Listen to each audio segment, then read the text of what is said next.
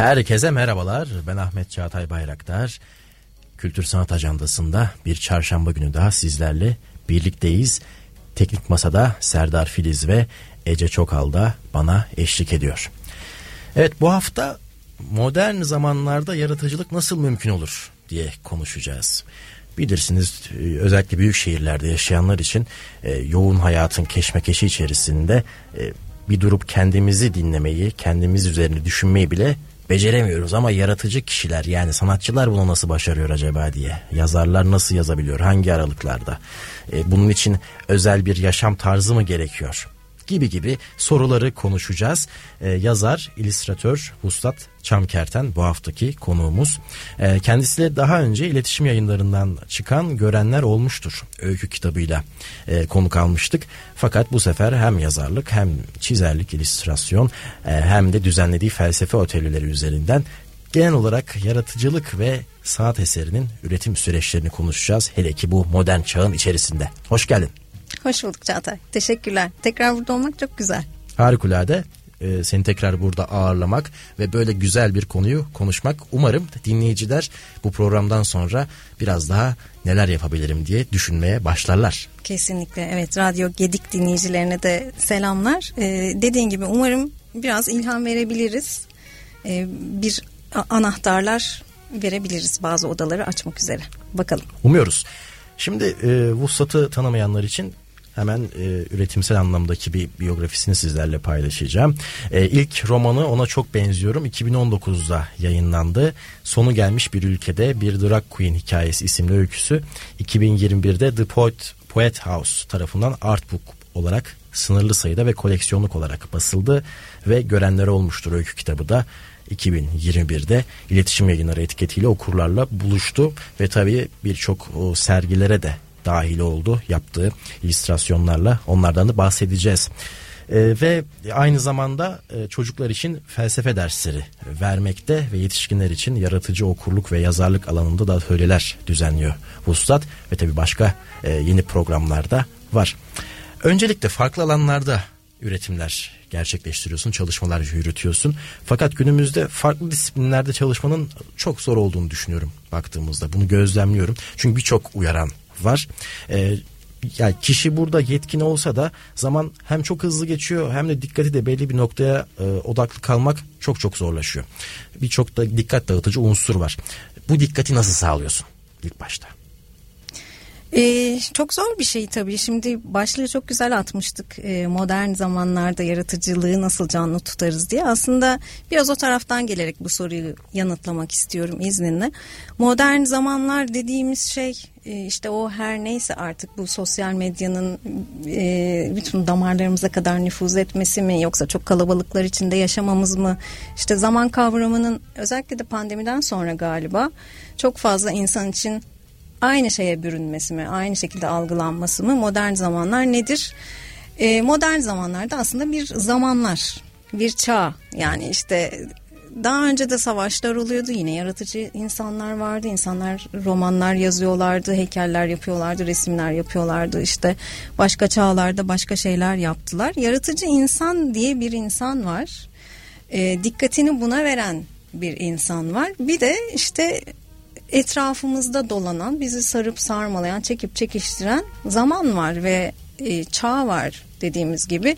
Toplumun kendisi var, düzenler, sistemler var. E, ama dediğim gibi işte o zamanlar çok eskiden yaratıcı insan kimse şimdi de o ve çok sonra da o olacak. O olmaya devam edecek. Yaratıcı insan kendi dünyasını e, herkesten her şeyden bazen kendinden bile sakınan insandır.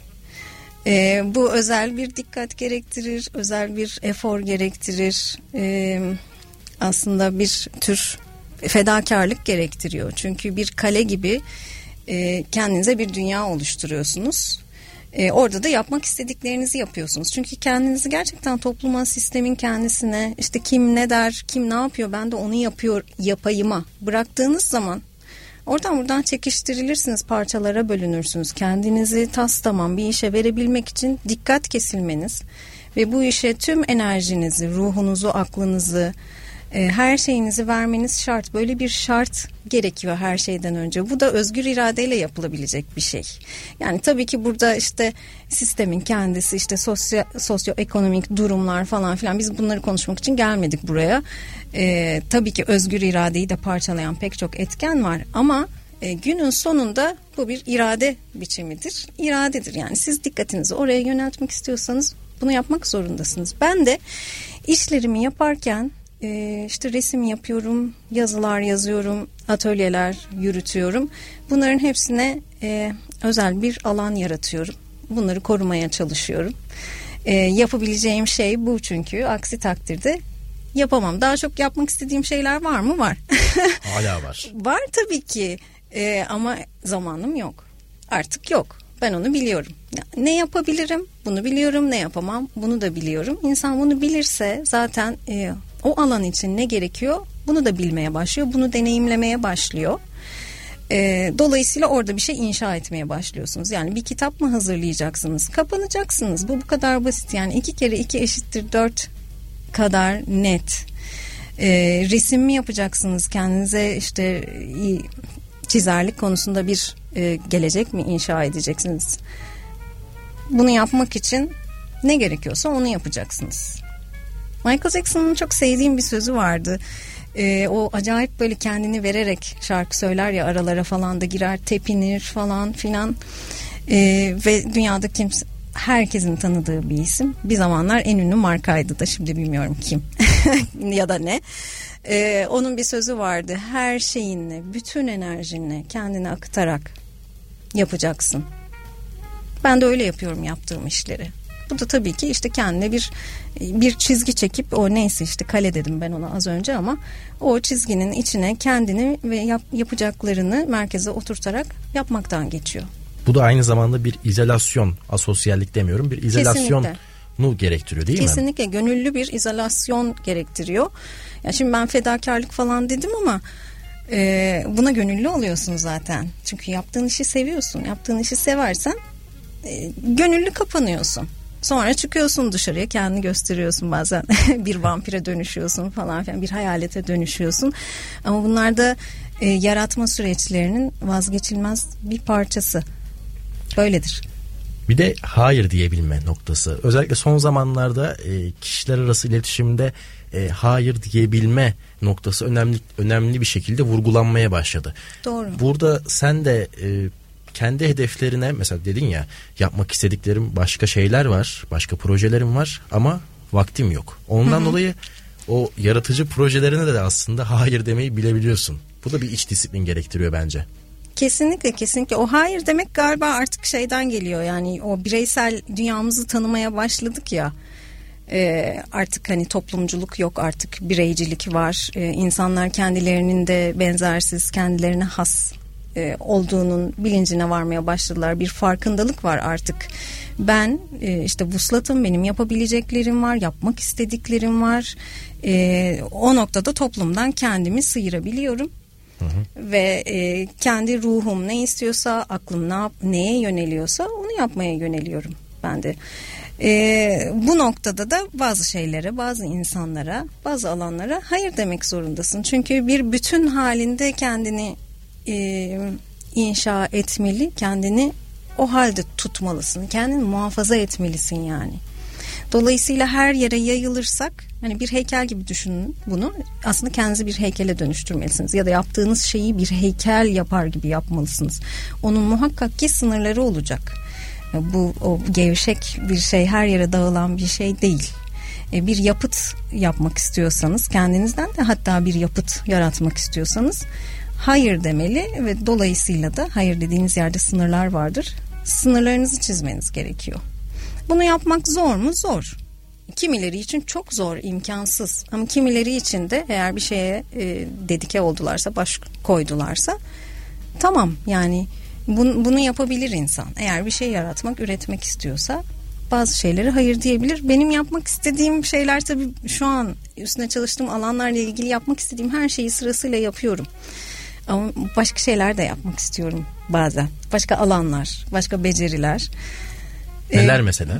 Bir şeyi de şimdi onları burada paylaşmayacağım ama peki, ben bir peki. şeyi yapmak istediğim zaman e, yap çok ona baş koyuyorum. Çok e, idealize ediyorum. Mükemmeliyetçi demiyorum bunu ama çok onun hani o felsefede ideal bir form vardır ya onu idealize ediyorum kafamda görüyorum yaşıyorum ona ulaşmak istiyorum o yüzden kendimi alı koyuyorum hani başka bir işle başka bir alanla uğraşmaktan hobi olarak yapıyorum evet hobi olarak da olsa yani mesela şimdi bir tanesini söyleyeyim çok eski çok eskide kaldı gibi geliyor ama bana şimdi zaman kavramımız da değişti. Aşçı olmak istiyordum. Çok enteresan.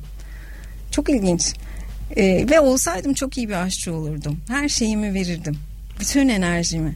Ama şimdi evde çok güzel yemekler hazırlıyorum mesela kendime çok güzel tabaklar yapıyorum. Yani bir kahvaltı yaparken bile tek başıma her zaman çok güzel hazırlarım. Hani bazı şeyleri de böyle törpülemek lazım. Bir şeyler yapmak istiyorsun güzel bir şeyler onu da öyle ayarlamak lazım. Aslında hayatımız e, bir şekilde kendimizi ve yapmak istediklerimizi, planlarımızı organize etmekten geçiyor. Bu noktada hani yemek yapmaktan bahsettin ya. E, eskiden yemek yapmak sadece karın doyurmak için e, yapılan bir aktivite, bir araç olarak görülüyor. Fakat şimdi e, gastro kültür, gastro diplomasi hatta farklı alanlara hı hı. tezahür etmiş bir durumda yemek yapma vesaire ve aynı zamanda bir terapi gibi geliyor Doğru. insana. Ve e, mutfak dediğimiz o kültür de bir e, kimya laboratuvarı gibi aslında. Hı hı. Farklı gıdaların, farklı malzemelerin, meyve sebzelerin pişmesinden veya karışımından renkler, ne, kokular ne, ne elde edileceğine e, merak ettiriyor insana. Bu da belki sanatçılık yönünü e, yemeklerle, gıdayla ifade etmek isteyen kişiler için de bir alternatif olabilir ki sen de e, sanatını o içindeki e, üretme isteğini e, illüstrasyonlar yerine aşçılıkla yapabilirdin fakat illüstrasyonu seçtin ve aşçılık hobi olarak kaldı. Gayet normal. evet öyle. Çok güzel ifade ettim bu arada. Yani eğer bir insan yaratıcıysa her alanda zaten o yaratıcılığını ya, önce kendi yaşamak istiyor. Ben mesela mutfakta çok özgür hazırladığım yemeklerde çok özgürüm. Çok uzun yıllardır aynı tarz mesela yemekler yapıyorum. Yemek bile değil hani çoğu çiğ besinler bunlar. Mesela eskiden kimse yemezdi. Herkes burun kıvırırdı. Şimdi onlar moda oldu. Ben Değişti, biliyorum artık. Evet, evet öyle evet. tabaklar geliyor. işte bowl'lar yapılıyor falan filan. Ee, şuraya geleceğim. İşte eğer yaratıcı biriyseniz onu her alanda yaşamak istiyorsunuz. Çünkü o size çok haz veriyor. Hı hı. Bir kere yaratıcılık nedir? Özgürlüktür, esnekliktir. E, o da insanın enerji veren, insana iyi hissettiren, haz veren bir şey. E, dolayısıyla da güzel bir tabak hazırlarken bile kendimi mutlu hissediyorum. Tabii bazen çok yoruluyorum. Evet. Yorucu olduğu kesin. Tabii. Ama sonu lezzetli. Kesinlikle. O da kesin. Evet. Şimdi özgürlük kavramından bahsettin. Ee, tabii burada geçmişe de e, referans verebiliriz. Hani siyasi anlamda mücadele vermiş, e, kendine belli siyasi amaçlara e, angaje etmiş veya o yolda gören yazar ve şairler, ressamlar vardı. Şu anki e, hani güncel politikadan bahsetmiyorum ama sürekli olarak bir özgürlük kaygısı var insanlarda. Hı hı. Özellikle pandemiden sonra Avrupa'da da dahil olmak üzere bir diktatörleşme, bir e, otoriterleş, otoriterleşme Kesinlikle. var yönetimlerde. E, buna karşın bu ya sanatçının değiştiremediği veya bireyin değiştiremediği durumlar karşısında e, sanatçı nasıl kendini izole edebilir? Çünkü sokağa çıktığı zaman afişlerle veya e, iletişim kurduğu insanlarda bile hep aynı e, iki konu var ya para ya ekonomi ya da siyaset. Bu durum karşısında e, sanatçı kendini nasıl izole edebilir? Ee, çok derin bir soru, derin bir yanıt aramaya çalışacağım ben de ama ne kadarını şimdi aktarabilirim ortasından dalacağım. Lütfen. ee, şimdi sanatçı zaten hani kendini siyasetten, politikadan, insanın kendisinden koparamaz. İnsanın kendisi de her anlamda politiktir. Yani toplumun içinde yaşadığımız sürece biz işte totaliter yaklaşımlara, e, özümüzü ezen, yok sayan, işte nüfuz bize nüfuz eden yaklaşımlara maruz kalıyoruz. E, edebiyatın kendisi, sanatın kendisi de bizzat zaten bunlarla ilgilenir. E, bu gerçeklerden yola çıkarak başka gerçekler yaratır falan filan. Benim e, görenler olmuştur. Öykü kitabımın ilk öyküsü de mesela böyle bir kaçışı anlatıyor hatırlarsın. Evet. Üç üniversiteli o totaliter düzenden artık onları beslemek bir yana dursun öldüren o düzenden kaçmak için bir şey yaratıyorlar. Kaçış planı. Kaçış planı yaratıyorlar. 55 litre benzin bulmaları lazım ki şimdi artık o da gerçek oldu neredeyse. evet. e, dolayısıyla hani nasıl izole eder sanatçı kendini aslında izole falan etmez. Ama e, yapmak istediğini yapmak için az önce de dediğim gibi baş koyar. Yani ben bunu anlatmak istiyorum. Ben bu sıkışıklıkta bir kaçış yaratmak istiyorum dersin. Masaya oturursun böyle bir öykü çıkarırsın.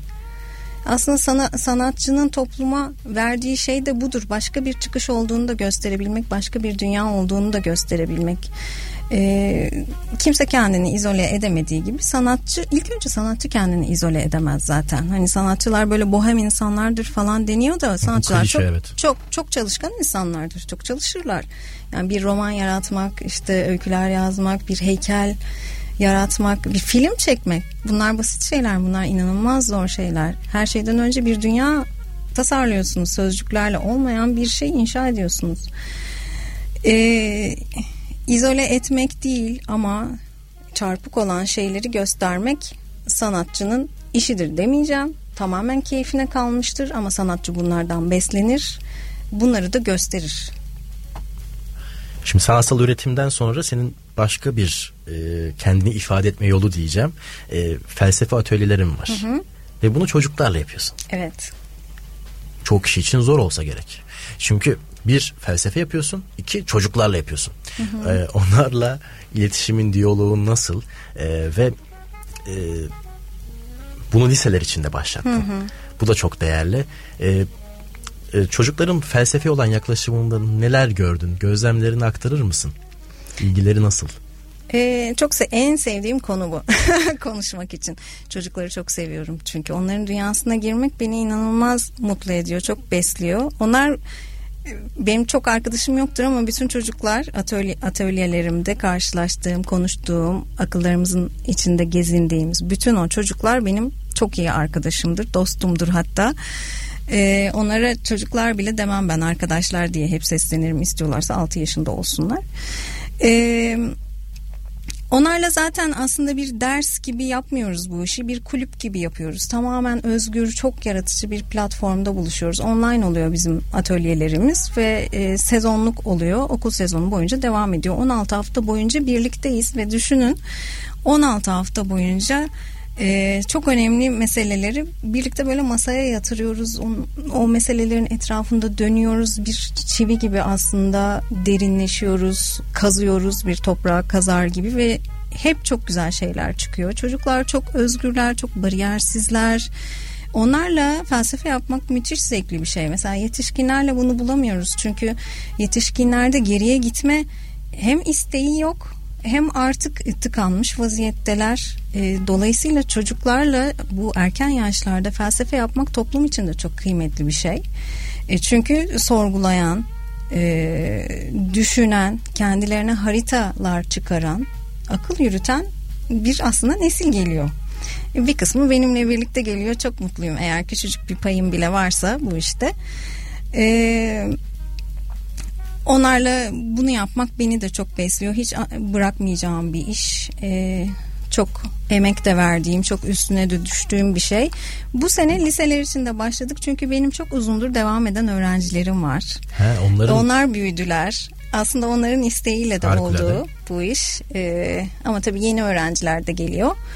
Ee, çok çok güzel bir dünyamız var ya birlikte. Çok hoşuma gidiyor gerçekten. Bakalım liselerle yani lise çağındaki öğrencilerle Hı-hı. deneyimin ne olacak? Liselerle de e, aslında ortaokullarla da onu yapıyoruz. E, bazen bir haberi ele alıyoruz, konuşuyoruz. Felsefi bir soru yakalıyoruz orada ve bir yerden giriyoruz. Felsefi bir yaklaşımla girip onu konuşmaya başlıyoruz. Çok zevkli konularımız oluyor.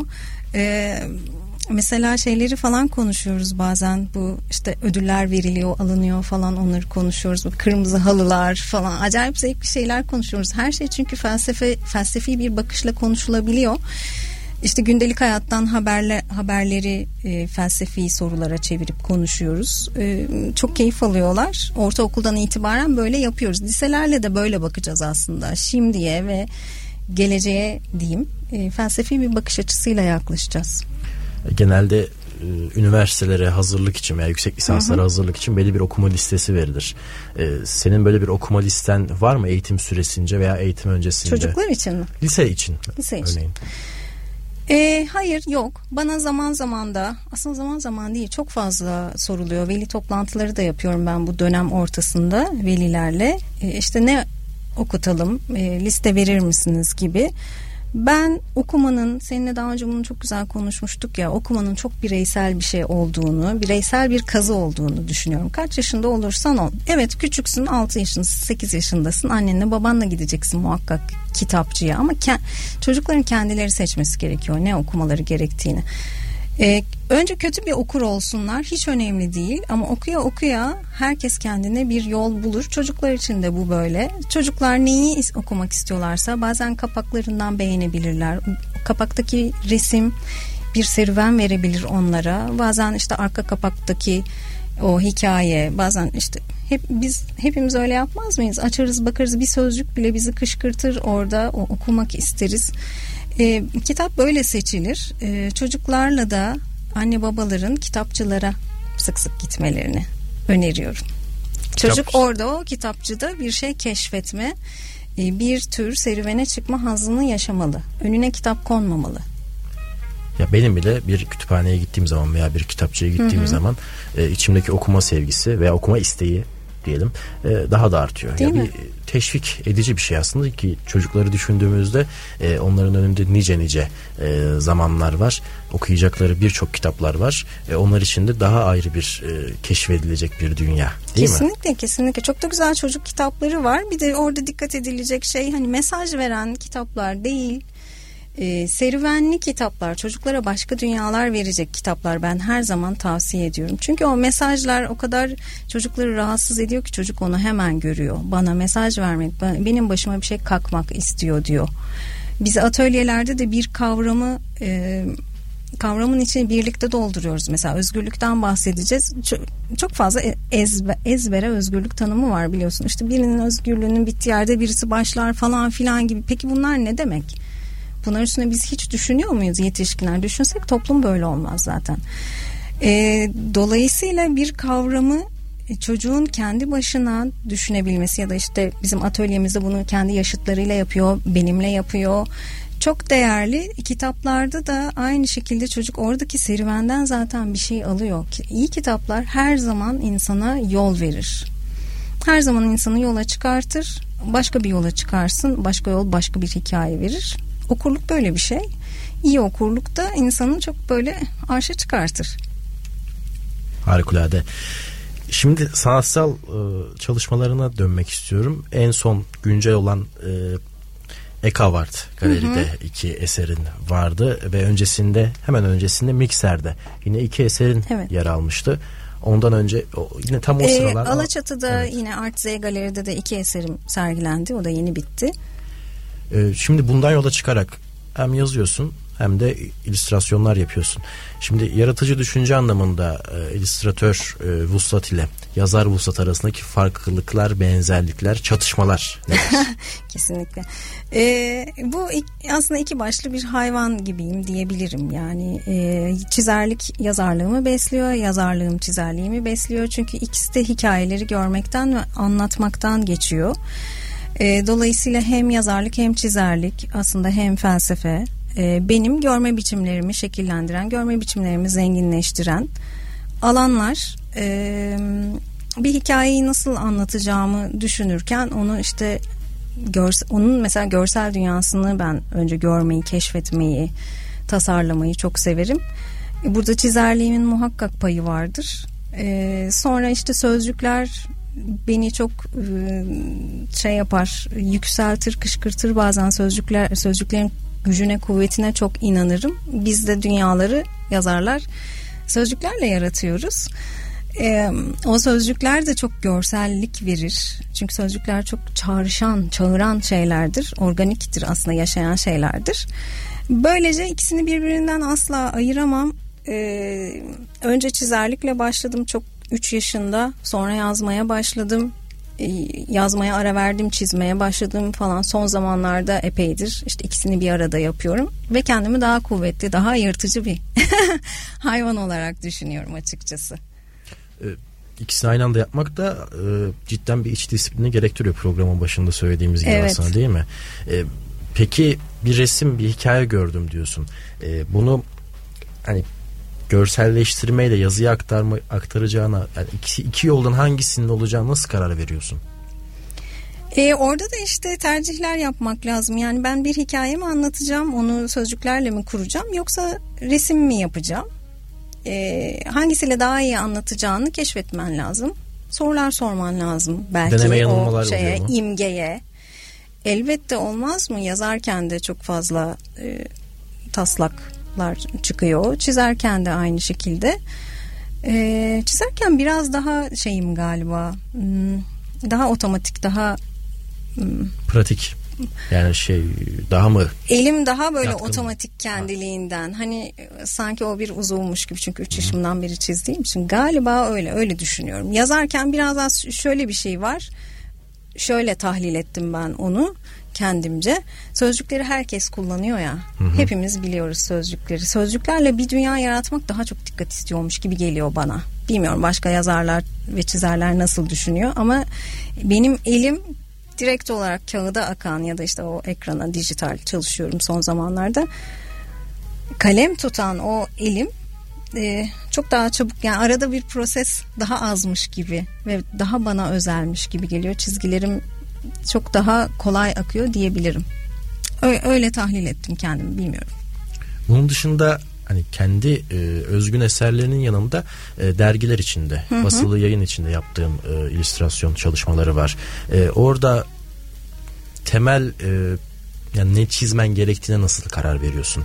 Örneğin Motos dergisine yapmış olduğun kapaklar ve içinde yer alan çizimler yer alıyor. E, oradaki ben burada ne çizebilirim sorusunu nasıl cevaplandırıyorsun kendinde? Hmm. Notos'a kapak yapmıyorum. Notos'un e, çok çalıştığı çok güzel bir illüstratör var. Kapakları başka birisi güzel yapıyor. Evet. Ben e, dosyalar için çalışıyorum. Bana dosyanın konusu geliyor açıkçası. Tamam. E, ve ben de o konu o konu hakkında düşünmeye başlıyorum. Tıpkı bir hikayeyi düşünür gibi. Neler yaratabilirim? Neler olabilir? Neler daha çarpıcı gösterebilir? Ee, o konunun etrafında döndükçe bir şey tasarlıyorum. Ve çok özgür davranıyorum. Notos'ta e, beni çok özgür yani hiçbir zaman karışmadılar ve çok e, mutluyum Notos'ta çalışmaktan. Notos çok kıymetli bir dergi. E, çok da seviliyor, beğeniliyor. Ben de çok evet. mutlu oluyorum tamamen özgür, çarpıcı renklerle yapmaya çalışıyorum. O da dikkat çekiyor evet, doğrusu. Evet, Öyle. Şimdi çok sıkı bir e, sayı daha geliyor. Ona da yaptığım resim beni çok mutlu etti. Sizinle paylaşayım. Merakla bekliyoruz. Buradan hemen e, şuna şu konuya geçelim. Ee, yeni yazı ve e, illüstrasyon çalışmaların var mı? Sergi veya bireysel anlamda. E, resimle ilgili çok sürpriz, çok güzel bir şey var. E, onun ipucunu veremiyorum ama beni müthiş mutlu eden bir şey oldu. Böyle çok büyük bir e, şey çalışacağım, bir resim çalışacağım. Çok sevdiğim bir iş için. Ee, ser... Nerede sergilenecek? Ya bir galeride mi yoksa bir mekanda mı? O da sürpriz olsun. Peki. Ay, beni çok mutlu ettiği için onu şimdi böyle paylaşmak istedim. Peki teşekkürler. Ee, yazı anlamında da yeni kitabım bitmek üzere. Onu hazırlıyordum bir süredir. Yine öyküler çıkacak. Ee, bu sefer kadın öyküleri yazdım. Daha doğrusu şöyle karakterlerimin hepsi kadın, yola çıkan kadınlar. Son sergilerime verdiğim eserlerin de hepsi kadın. E, belki takip edenlerin dikkatini çekmiştir. Onlar da yolda serüvende olan kadınlar ve olmaz denen şeyleri yapan kadınlar. Ben biraz öykülerimde böyle karakterler yaratmayı seviyorum biliyorsun. Ee, kadınlara da çok fazla olmaz deniyor biliyorsun. Yani son mesela Ekavart'ta sergilenen iki e, kadın resmimden birinin ismi işte Nocturnal geceye ait. Öbürü işte Wild, Wildflower işte yaban çiçek gibi diyebiliriz. Kadınların geceye ait olmasını, geceyi yaşamasını istemiyoruz. Yaban olmalarını istemiyoruz, uyumlu olmalarını istiyoruz. Şimdi yazdığım öykülerde de kadın karakterlerim böyle. Yine biraz bilineni, isteneni ters düz eden, serüvene çıkan, e, kendi hayatlarının ipini ele alan, ele alacak olan ya da kadınlar yazdım. Çok heyecanlandırıyor beni. Harikulade. Ne zaman okuyabileceğiz? E, bu sene bitmeden okuyabilirsiniz diye düşünüyorum ama bakalım. Evet. Çok yakında teslim edeceğim. Yayın evi ismi verebiliyor muyuz? E, iletişim yayınlarından çıkacak yine. Hı, görenler olmuştur da iletişimden evet. çıkmıştı. Devam edeceksin. Evet çok seviyorum iletişim yayınları. çok selamlar. e, çok teşekkür ederim ben. Ben de çok teşekkür ederim. Eklemek istediklerin var mı? Ne kadar çabuk geçti. Çok Hı. güzeldi. Biz teşekkür ederiz programa katıldığın için e, ve yaratıcılık üzerine düşünmemize fayda sağladığın için. E, çok sağ ol katıldığın için. E, evet Kültür Sanat Ajandası'nda Ustad Çamkerten e, konuğumdu. E, modern zamanlarda nasıl yaratıcı düşünürüz e, sorusunu cevaplandırmaya çalıştık. E, ben Ahmet Çağatay Bayraktar, e, Teknik Masa'da Serdar Filiz ve Ece Çokal da bana eşlik etti. Hoşça kalın, kültür sanatla kalın. Müzik